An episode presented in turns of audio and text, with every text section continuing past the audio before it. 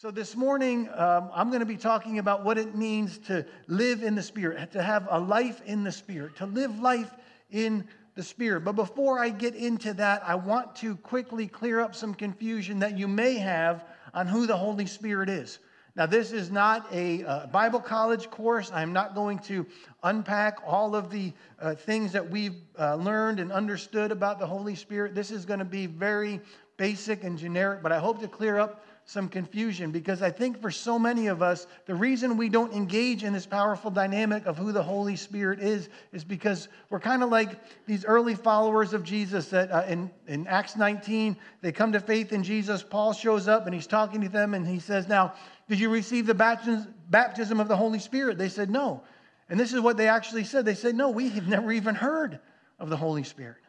I'm afraid that so many of us don't understand who the Holy Spirit is, therefore, we can't live life in the Spirit. So, who is the Holy Spirit? Here's the first foundational truth, and we're going to just touch on three biblical foundational truths of who the Holy Spirit is. The first is this the Holy Spirit is God, period. He is God. So, the way we understand God is that He is a trinity. He has uh, he is triune in nature, the triune Godhead, if you want to get really fancy. But it just means that God has uh, eternally existed as three distinct persons who live in perfect unity and make up the one God. God the Father, God the Son, and God the Holy Spirit. God the Father, God the Son, who manifest here on earth. He came in the form of the, the man we know as Jesus Christ and God the Holy Spirit. But they have they're co-equal. One is in a higher God. We don't believe there's three gods. We believe there's one God with three, uh, three distinct persons who make up one God. We don't believe that there is one God who just shows up in different personalities. We, there are three distinct individuals who live in perfect unity that exist as what we know as God. Um, now, I know you might be thinking that is a wee bit hard to wrap my mind around. And, uh, and, and it is. And anyone who tells you, no, no, no, it's easy, I, let me explain it to you, I've got it all figured out. Uh, here's my encouragement to you put your hand on your wallet and run. They're after your money. Um, because nobody fully understands how this works.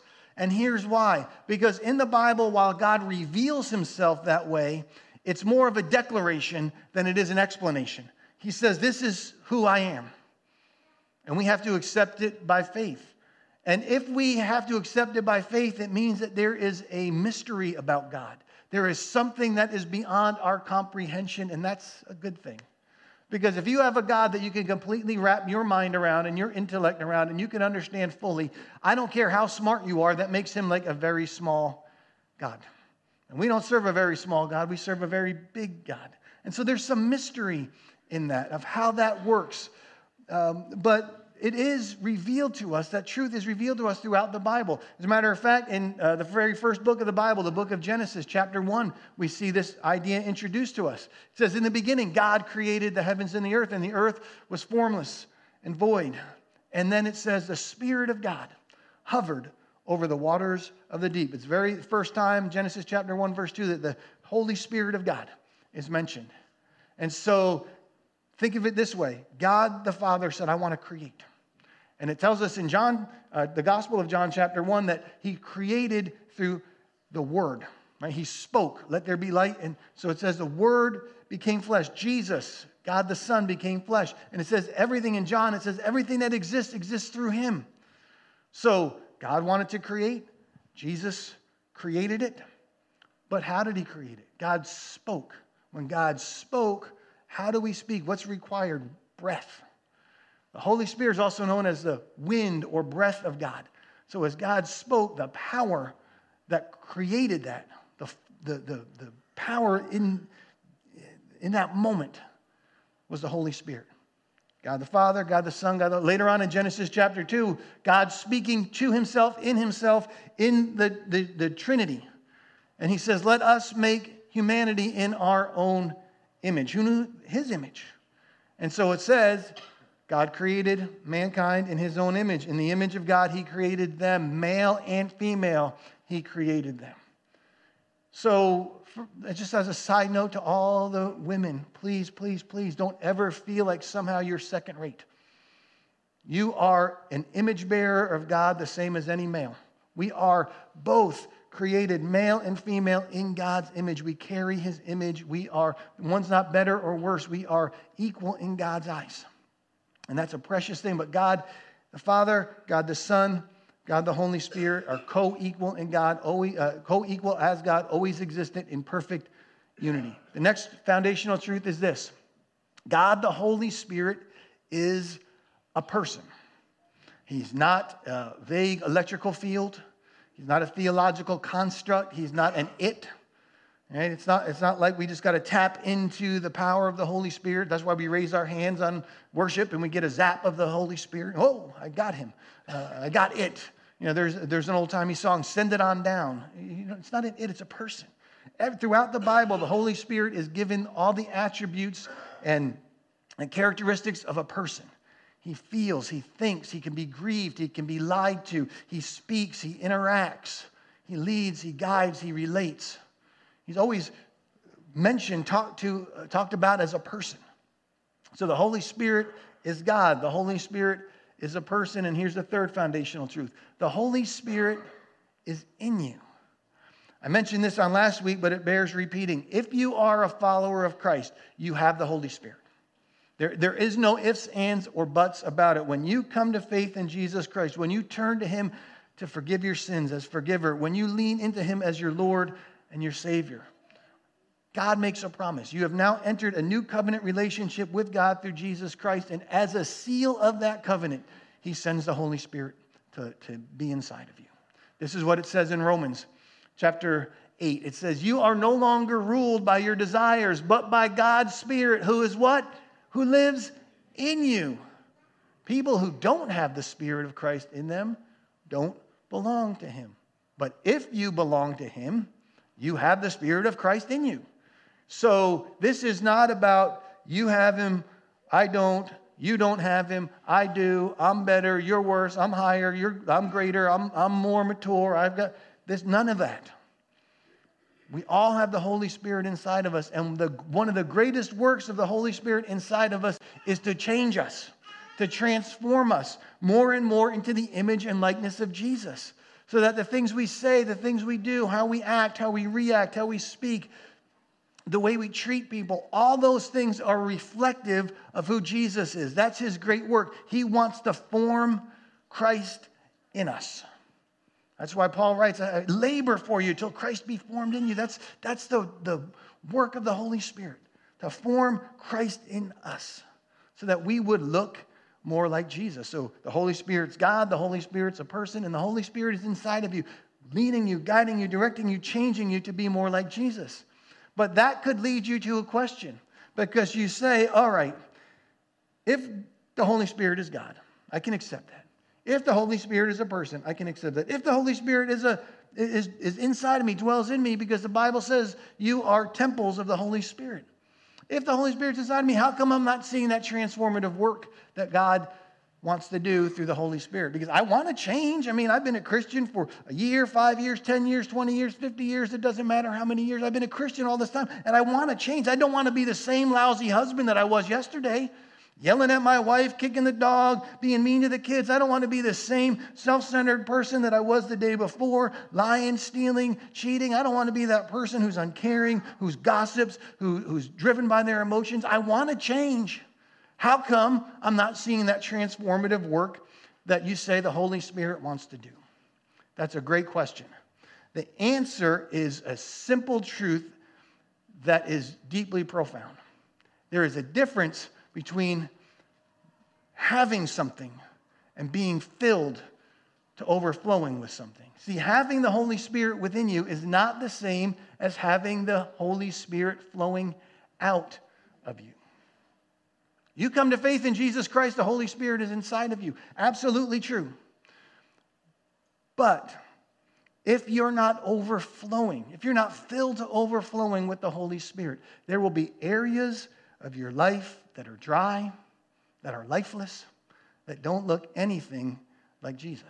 Right? Let's use this analogy, and it breaks down at some point, but we're going to use it for the time being. Imagine you have a glass, and that glass is half filled with water. Half of that glass, the inside is wet. The other half of that glass, the inside is dry. It doesn't mean it doesn't have water in it, it just means it's not filled to overflowing. That's why the Bible talks over and over again about being filled, being filled to overflowing. Uh, Jesus said, If you follow me, out of your bellies are going to flow rivers of living water. God wants us to overflow with the Holy Spirit because when we do, every area of life, our lives are saturated with the Holy Spirit. Therefore, every area of our lives will change. So in Joel uh, chapter 2, it says this. Now, let me read this and then I'm going to mention something. It says, The vats will overflow with new wine and fresh oil. Now, I mentioned last week the day of Pentecost, 50 days after um, Jesus' death and resurrection, 50 days after his resurrection was Pentecost, where the Holy Spirit was poured out the church was birthed. It was amazing. On that day, Peter gets up and, and preaches a message. 3,000 people come to faith in Jesus Christ. During that message, he quotes this chapter from Joel. He, he quotes a section that's just a few verses after this.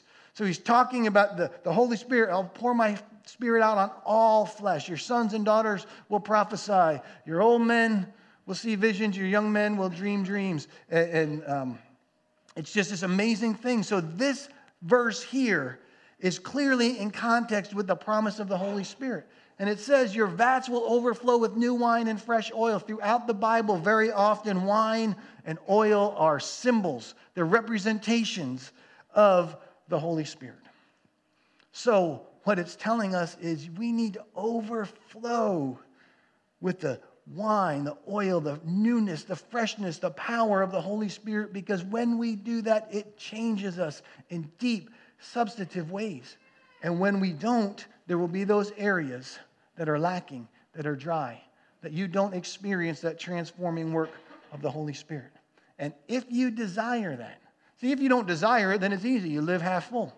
And a lot of people are content to live half full lives but you're also going to not experience all that God has for you, all He designed for you, all He purposed for you. But if you live a life that's full to overflowing, you will experience things that God desires for you that you've been missing out. How come my life feels dry? How come I don't have the joy that I, des- uh, that I used to have? How come I don't uh, have the purpose that God seems to have for other people? How come I'm not just full of uh, peace in the situations I'm going through? Because you have areas in your life where you're not overflowing with the Holy Spirit. So we need to be full to overflowing, or as it says in Ephesians chapter 5, it says this it says, Keep on being filled with the Holy Spirit. Now, most translations don't read like this. This is the complete Jewish Bible. Most of English translations will say, Be filled with the Holy Spirit. I believe this is probably the best English translation, keep on being filled, but it's a very uh, difficult phrase from Greek to, to, um, to translate to English because it is the, the, uh, uh, the, the, grammatical structure. It's in the passive voice. The, um, the, it's, it, the best way, if you were going to translate it from Greek to English, it would read something like this Be being filled, allow yourself to be. That doesn't make a lot of sense be being filled, allow, and actually, you would, because it's in the passive voice, it would be be being filled, allow you yourself to be. So the idea is this it is an ongoing, keep on being filled. This isn't a one and done event. This isn't, a, I received the Holy Spirit when I was saved. I received a filling of the Holy Spirit five weeks ago, five years ago, five decades ago. This isn't a, I, I was baptized in the Holy Spirit last month. This is an ongoing daily reality. Keep on be, being filled. Allow you yourself to be so that the Holy Spirit is filling you over and over and over. Now, here's what we need to remember, and this is why the analogy of the glass breaks down because the Holy Spirit isn't water and we're not glasses. The Holy Spirit is a person and we're people. Therefore, the Holy Spirit filling you to overflowing has a relational component. So, what it means is that to be filled to overflowing with the Holy Spirit means that in your relationship with the Holy Spirit, you are allowing Him more and more and more to occupy more and more of your life. You are giving Him greater leadership in your life to lead, to guide, to direct you, to help you to control your words, your reactions, and your reactions. You are allowing Him to lead you. That's what it means to be filled to overflowing with the Holy Spirit. And here's how the, the cycle works the Holy Spirit leads and guides you and directs you. As He's leading, guiding guiding you and directing you, you're filled with the Holy Spirit. As you follow His leading, guiding, and directing, you're filled more with the Holy Spirit so that as He leads you, you'll follow. And as you follow, He fills you. And it just is an ongoing reality that as we follow the Holy Spirit, we're filled with the Holy Spirit. As we're filled with the Holy Spirit, we follow the Holy Spirit. Which came first, the chicken or the egg? The Holy Spirit. He came first, and He fills us, and then we follow. But as we follow, He fills us. So we need to get in step. We need to live a life that's pursuing the fullness of the Holy Spirit. So, how do we do that? How do we get to the point where we say, I want this ongoing daily filling of the Holy Spirit. I want to pursue a life in the Spirit. Because if, if you desire that, then there's some things that we need to do that allow us to, um, to grow in that, um, in that dynamic. And so, how do we pursue a life in the Spirit? There's two things that we're going to see that are very important. And when we do these two things, there's an amazing um, promise that God gives us. So, here's the first thing we need to do we need to spend time with the Holy Spirit. We need to spend time with Him. We, we spend a lot of time talking about God the Father, and we should. We definitely spend a lot of time talking about Jesus, the, the Son of God, and we should. He's, he's, we're named after Him. We're Christians. We're little Christ. We're followers of the way. And he died for our sins, and we're to fix our eyes on Jesus, the author, the finisher, the perfecter of our faith. Absolutely, we should spend time talking about Jesus. But then when it comes to the Holy Spirit, we kind of say, I don't really know much about him, so I don't really talk about him. Therefore, I don't spend a lot of time with him. And therefore, we wonder why we live spirit deficient lives. So we need to spend time with the Holy Spirit. And there's two ways that you can do that because as you spend time with the Holy Spirit, what you're in essence doing is you're inviting Him into your life. You're inviting Him into the choices that you need to make, the decisions that you need to make, the circumstances that you face, the problems that you're going through. You're inviting Him into your business, into your home. You're inviting Him into your family, into your marriage, into your parenting. You're inviting Him into your education. You're inviting Him into every situation, into your emotional responses, into. Um, into the, the, the, struggles that you're having. You can invite him into your past to bring healing. You can invite him into your future to give you a hope. So as you invite the Holy Spirit in, amazing things happen. So, how do we invite him in? How do we spend that time with the Holy Spirit? Through reading of the Word and through prayer, through the Bible and through prayer. Now, reading the Word isn't really the, the key. The key is listening to the Holy Spirit speak through the Word. See, we can read the Bible. We can get on our, our Bible apps. We can have our, our da- daily challenges, and we can say, I did it. I read through the Bible in 90 days. Look at me. I would rather you take 90 years to read through the Bible, but you allow the Holy Spirit to bring it alive in you. You listen to Him so that it is transformative in nature and not simply a bunch of information. So the key is listening to the Holy Spirit. Here's, here it is, it is a um, dynamic encounter when we allow this to happen. It's something most of us don't do because we, we just read through to check it off our list. This is about reading, listening, pausing, reflecting, going back, saying, Holy Spirit, what do you want to show me now in this moment? First Corinthians, it says this The Spirit searches all things, even the deep things of God. For who knows a person's thoughts except their own spirit within them? In the same way, no one knows the thoughts of God except the Spirit of God. What, we, what have we received? What we have received is not the Spirit of the world. We have received the Spirit who is from God. In other words, who knows the mind of God? The Spirit of God. And the Spirit of God is inside of us so that we can understand the deep things of God, so that we can understand what God has freely given us. This is what we speak, not in words taught by human wisdom, But here it is, but words taught by the Holy Spirit, explaining spiritual realities with spiritual taught words. That is the great work of the Holy Spirit. You do know the reason that the Holy Spirit speaks to you through the Bible is because He wrote it. You know who the author of the, Holy, of the, of the uh, scriptures are? The Holy Spirit. Now, did He inspire people to pen those words, human authors, to put. Uh, we say pen to paper, but you know, I don't even know, quill to parchment. Um, whatever. Uh, yes, he inspired them, but it was his words. And because it's his words, he can speak to you through them. So he is the, the author of the scriptures, and he therefore wants to teach you through the scriptures. That is the amazing thing. The Holy Spirit will teach you to understand and apply the truths of the Bible. He wants to be, not only was he the primary author, right? He was the, the, the source of the inspiration of the Bible. He wants to be our primary teacher. Now, just like he used humans to pen the words, he does use people to make sure that we don't get out of, uh, out of bounds into error, that we translate and, and shape the Bible based on uh, cultural influences or based on our own personal biases because we want it to say what we want it to say instead of what it clearly says. So he uses other people. Uh, we're going to talk about spiritual gifts next week. One of the spiritual gifts is the gift of teacher, that God uses teachers within the um, body of Christ, within the church, in order to bring teaching, to bring understanding. So he uses other people, but the Holy Spirit wants to be your primary teacher. Fuchsia Pickett, every morning she used to wake up and say, Good morning, teacher. She was talking to the Holy Spirit. Here's my, he's my teacher. And, and she would just want to learn.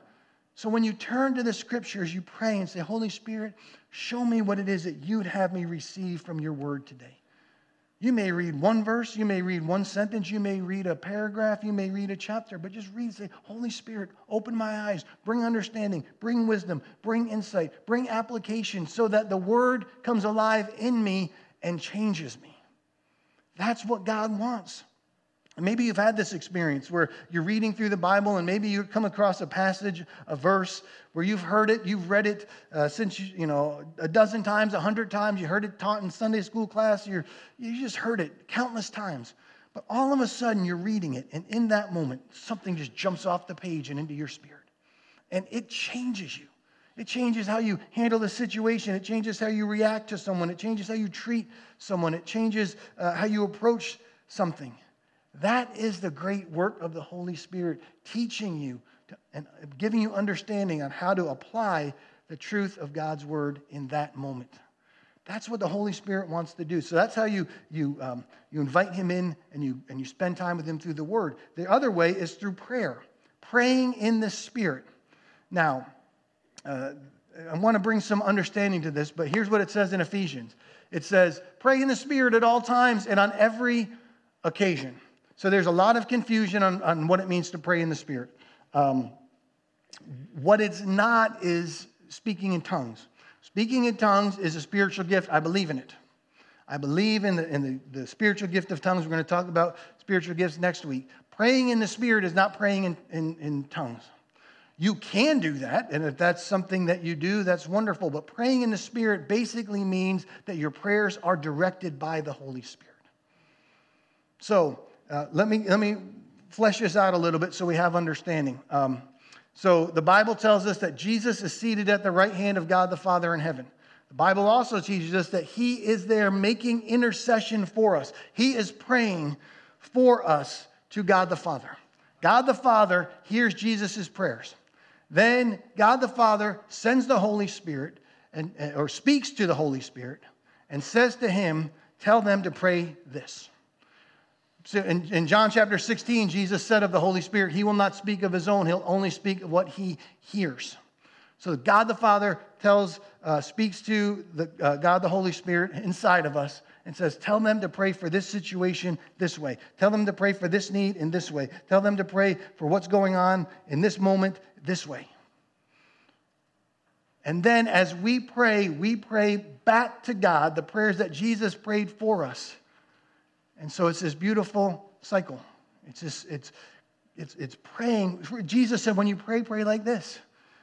God, your kingdom come, your will be. How can you pray God's will if you're praying your own?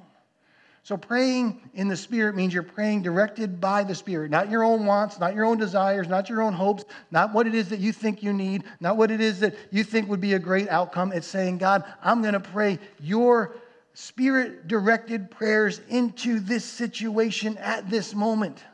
That's why in, in Romans 8 it says, and if in our weakness we don't even know how to pray, don't worry, the Holy Spirit will pray for us. He'll give us the words to speak. When we don't even know how to pray, He'll pray through us. That is the power of praying in the Spirit. And when we do that, we pray into situations, we pray into circumstances, we pray into our marriages and our families and our businesses and our finances, God's will in a powerful, powerful way. That's how you invite Him in. That's how you spend time with Him in the Word and praying in the Spirit. But there's another aspect to the uh, living life in the Spirit. Not only is it spending time with the Holy Spirit, it's also this responding to the promptings of the Holy Spirit. Now, uh, promptings is a word I chose. It could have been urges, nudges, uh, you know, just the, the guidance, the directing of the Holy Spirit. So, this is not when He's speaking to you uh, directly through His Word. This is not when He's speaking to you in those times of prayer. This is in those daily, day in and day out, seemingly um, unexpected moments where you're just going about life and all of a sudden, you just feel this prompting, this urge, this nudge to do so. I've had that, right? Where maybe you have. I've had that where all of a sudden, out of the blue, somebody will come to my mind that maybe I haven't seen in, in weeks or months or years or decades. I just feel like I, I need to reach out to them. So I'll, track them down. I'll send them a text. I'll, I'll, reach out to them on social some way or the other, and I'll reach out to them. I'll send them a little encouragement. Uh, sometimes I just feel this prompting, this urging, this leading to send somebody a, a financial gift. Other times it's to stop and, and help in a situation that I, I wasn't planning. Sometimes it's to completely scrap what I had planned for the day and, and change my uh, schedule to something that is radically different than what I had anticipated. And inevitably, when I feel that urging of the Holy Spirit and I respond, I'll hear things like this. You wouldn't know how much that note of encouragement meant to me. You don't even know what I'm going through. How did, how did you know I needed that?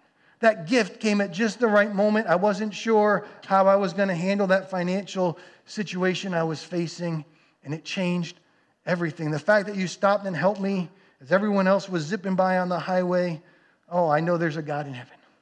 Listen, that's nothing about me. That's not because I'm this great person. It's about the Holy Spirit knowing what's needed in that moment. So when we when life in the Spirit means we're going to respond to those urgings, those nudgings of the Holy Spirit. And I've been on the receiving end of that as well. I remember 35 years ago, I was 14 years old. I'm at summer camp, and um, and it's week long summer camp. And I remember this. I'll, I'll, Lord willing, I'll remember it to the day I die after one of the sessions, and the speaker came down to me, and um, he said, "Hey, can I talk to you for, for, a second? I said, "Sure." He said, um, "This may sound strange, but have you ever considered um, that wanting to be a pastor, that you may be called to, to be a pastor?" Because I just the whole time, the whole service, I was watching you, and I just feel impressed that that, that God might have that for your life. I looked at him. I said. Thank you. And I can say honestly, up to that moment, that thought had never crossed my mind. There was things I wanted to be. I could tell you the two main ones I wanted to be. And I told, I told my, my mom this. I said, I want to be the CEO of Disney. Um, or I want to be a fighter pilot in the Air Force. I never had the opportunity to be the CEO of Disney. I did have an opportunity to go to the Air Force Academy. But after that moment, um, even though I had never thought about it before, I couldn't stop thinking about it. So that when an opportunity came to go to the Air Force Academy, I knew that that wasn't what I was supposed to do. It wasn't even really much of a dilemma for me. And now, 35 years later, God has seen fit and allowed me, by His grace, to stand in this platform. So, um, I just, I, there's a power in that. That when we respond to those urgings, those leadings, those promptings of the Holy Spirit, it, it takes us on a wild adventure. Now, um, how do we know that the, the, the urging, the prompting, the leading is the Holy Spirit and not just our own thoughts, ideas, wishes? I'm probably going to try and unpack this a little bit more next week. We'll see. But uh, for, for this morning, I just want to give you three questions you can ask yourself before you do anything when you feel a, a leading, an urging, a prompting, a guiding. Here's the first question to ask yourself is does it line up with the Bible? If the Holy Spirit wrote the Bible, which he did, then he is not going to tell you to do something that contradicts his revealed word, his moral will. So you may be in a difficult marriage, but he's not telling you to divorce her so you can marry her. He's not telling you to leave him so you can marry him. But she's so much nicer. He gets me. He's kind. She's sweet. She's not aged like my spouse. Um, whatever. Listen to me. Those, that may be what you want. I'm telling you, God is not telling you to divorce your spouse to marry someone else. But God brought us together. No, He didn't. You're one with your spouse. That's who you're with. Now, go through counseling, all those kind of things. We can work through stuff. But I'm telling you, the Holy Spirit isn't telling you to divorce your spouse to go marry someone else that's just not the Holy Spirit. That's your own wants, wishes, and desires. The next question to ask yourself is this Does it express godly love? Jesus said, oh, Jesus was asked, What's the greatest commandment? And he said, The first and greatest commandment is this love the Lord your God with all your heart, soul, mind, and strength. And the second is like it love your neighbor as yourself. On these two hang all the law and the prophets. In other words, the most important thing we have to show people is love. So if you feel a prompting and urging, a, a, a, nudge from the Holy Spirit, ask yourself is what I'm about to say kind? Is it loving? Is it true? Is it helpful? Is it, well, it's true. And the Bible says, speak the truth in love. Remember that part? Is it loving? Sometimes what you have to say is truth, but you're not the person to say it because you're too emotionally invested. I'm around people all the time. They just open their mouths and say things that are hurtful. I'm just a truth speaker. No, you're just mean. Just, there's, there's got to be love. That's the greatest thing that we have. So, is what you're saying, does it line up with the Word of God? Is it loving? And here's the third thing Does it reinforce a conviction? Something that you know God is telling you to do or not do, uh, to, to, to an action He's telling you to, to stop or to start, a decision He's telling you to make, yes or no, a change that He's leading you in. It's a conviction that you have, something that you know that you need to, to do. And, and you've already known it, you've prayed about it, you've thought about it, you know that. Um, so, so let me give you an example, right? So um, maybe for you, you're, you're in a job and you know you've talked about it with your spouse, you've prayed about it, you know you need to change jobs because the job you have, it's, it just need to change. It's too many hours, it's too much travel, it's not enough pay, you don't get appreciated enough, it's too much stress, it's too much time away from the family, whatever it is. But you know, it's a conviction you have, I need to change jobs. And, and then all of a sudden, you're on the internet and, and up pops this job posting, and it's for a job It's not even in the same field that your career has been in. But you feel this, or you're compelled. You just know there's something inside of you. I need to apply for that. You don't know if you'll get the job. You don't know if you're qualified for it. You don't even know what the pay is. But there's this urging, there's this prompting.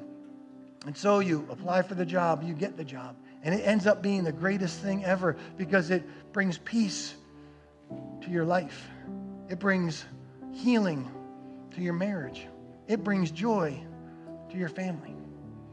It may be more pay, it may be less pay, but it was the Holy Spirit, His conviction saying, You need to do. And it works the other way too. It's not just something for you. I remember one time I was 17 years old working at a pizza place. Here I am, spirit filled, love the Lord, called to be a pastor. I believe all that stuff. And he, uh, I'm, uh, it's the end of the night. We close up, we're cleaning, and a guy I knew was hanging out, and we had a video game there. Um, and so he and I are playing a game, just being goofy and silly. And, and uh, at 17, I'm insecure as any 17 year old probably is and trying to fit in, and I'm using language that would probably make you blush. Um, and, and this kid stops and looks at me and says, Don't talk like that. This guy's not even a Christian. But man, that little word, he wasn't, he wasn't mean about it. He says, Don't talk like that. And it was like, God, what am I doing? who am I trying to be? It was a conviction. I knew I didn't want to be that person. I didn't want to talk like that. I didn't want to be one way here and a different way there and someone else over here and someone else over there. It was a conviction I had, and that little moment, and I'm sure it was the Holy Spirit speaking through this guy, changed me. So we need to get to that point where we say, God, I'm going to respond to your urgings, to your promptings, to your leadings, to your guiding, to your directing. Because when we do, when we spend time with the Holy Spirit and when we respond to his promptings, it is meant to bring joy into our lives. Here's what it says in the book of Romans it says, Now may the God of hope fill you with all joy and peace as you believe, so that you may overflow with hope by the power of the Holy Spirit. May the God of all hope fill you with all joy, overflowing with joy by the power of the Holy Spirit. When we spend time with Him, when we're led by His uh, when we respond to his promptings, when we live life in the Spirit, it meant, it's meant to bring joy. Life in the Spirit brings joy joy to marriages, joy to families, joy to your career, joy to your education, joys in the good times, joys in the difficult time. But the Holy Spirit is meant to bring joy in your life, even joy in suffering. Listen, I went to a funeral, funeral yesterday for Melody Anderson, and I can tell you, I watched with my own eyes about six years ago, the Holy Spirit got a hold of her and you would watch her, her body ravaged with Huntington's disease, and yet she had a joy that I can't explain. But it's a joy birthed of the Holy Spirit. Because God wants to do something in you and through you. He wants to bring you joy. And for some of you, you're lacking that joy because you're not filled to overflowing with the Holy Spirit. You're in a marriage and you can't stand your spouse. You look at your kids and you wish they were anywhere else but in your face. You have a career that you go to and you make a lot of money and you're miserable. You drive into a house that most people would envy and you say, I don't even enjoy coming home. Because we don't have that dynamic, overflowing, filling daily of the Holy Spirit in our lives somehow or other we've convinced ourselves that following Jesus makes us miserable. There is no joy in serving the Lord. We ought to be the most joy filled people on earth. That no matter what we go through, ups and downs, goods and bad, difficulties, it is a great adventure spending time with the Holy Spirit. It's a great adventure being led by the Holy Spirit. And on this planet, while we may go through difficulties, we know ultimately our home is in heaven. So we can have joy, but listen, you can know all the right things. You can say all the right words and you can endeavor to live a life of holiness in your own strength, and your own power, and you will find that there is no joy in living for Jesus. But when your life is filled to overflowing with the Holy Spirit, all of a sudden loving the Heavenly Father, living for Jesus, and being led by the Holy Spirit brings joy, joy, joy, unspeakable joy. That's what He wants for you, it's what He wants for me. And for some of you here this morning, you need to get to the point where you say, God, I am ready to surrender. I want to be filled, filled, filled again, filled to overflowing. I want joy in my life. I have those dry areas, those lifeless areas, those areas of my life that there is no joy. God says, Let me fill you. Let me bring joy. Let me change you. Let me transform you. Heavenly Father, I pray right now by your Holy Spirit, begin to speak, begin to nudge, begin to prompt us right now. I know there are people here that are, they know, they know that they know that they know that this message, they're thinking he's preaching right to me. And they're saying, if he tells me to raise my hand, I, I want to, but I don't want to. But I'm telling you, if you'll just raise your hand right now, God wants to break through. The Holy Spirit wants to fill you. He wants to bring joy unspeakable. He wants to bring life where there's death. He wants to bring hope where there's hopelessness. He wants to bring peace where there's strife. He wants to bring love where there's anger. God wants to break through, and He breaks through when the Holy Spirit fills us to overflowing. So, right where you are, if you would say, I want that, I want that, I want, just raise your hand. Just have the courage in this moment. Everything inside of you says, I want that, but I, I've hoped too many times. I don't want to be disappointed again. Just raise your hand. I, I just don't know if I can do it. What, what are people going to think? God changes your life. Who cares what they think? Here's what I'm going to invite you to do. If everyone would just stand to their feet right where they are, whether you raised your hand or not, but we're going to sing some songs. I'm going to invite, we're going to have some prayer teams up here. I'm going to invite them to come forward right now. We're going to have some on either side. As we sing this next song, if you would say, I want that filling of the Holy Spirit. I want to be filled to overflowing. I want that joy. I want to learn to hear his voice, to invite him into my life, to spend time with him, to be led by his leading, to be led by his promptings. I want that joy that comes from a life in the Spirit. Then, as we sing this next song, please come forward. God wants to do something amazing here this morning in your life. Don't miss it.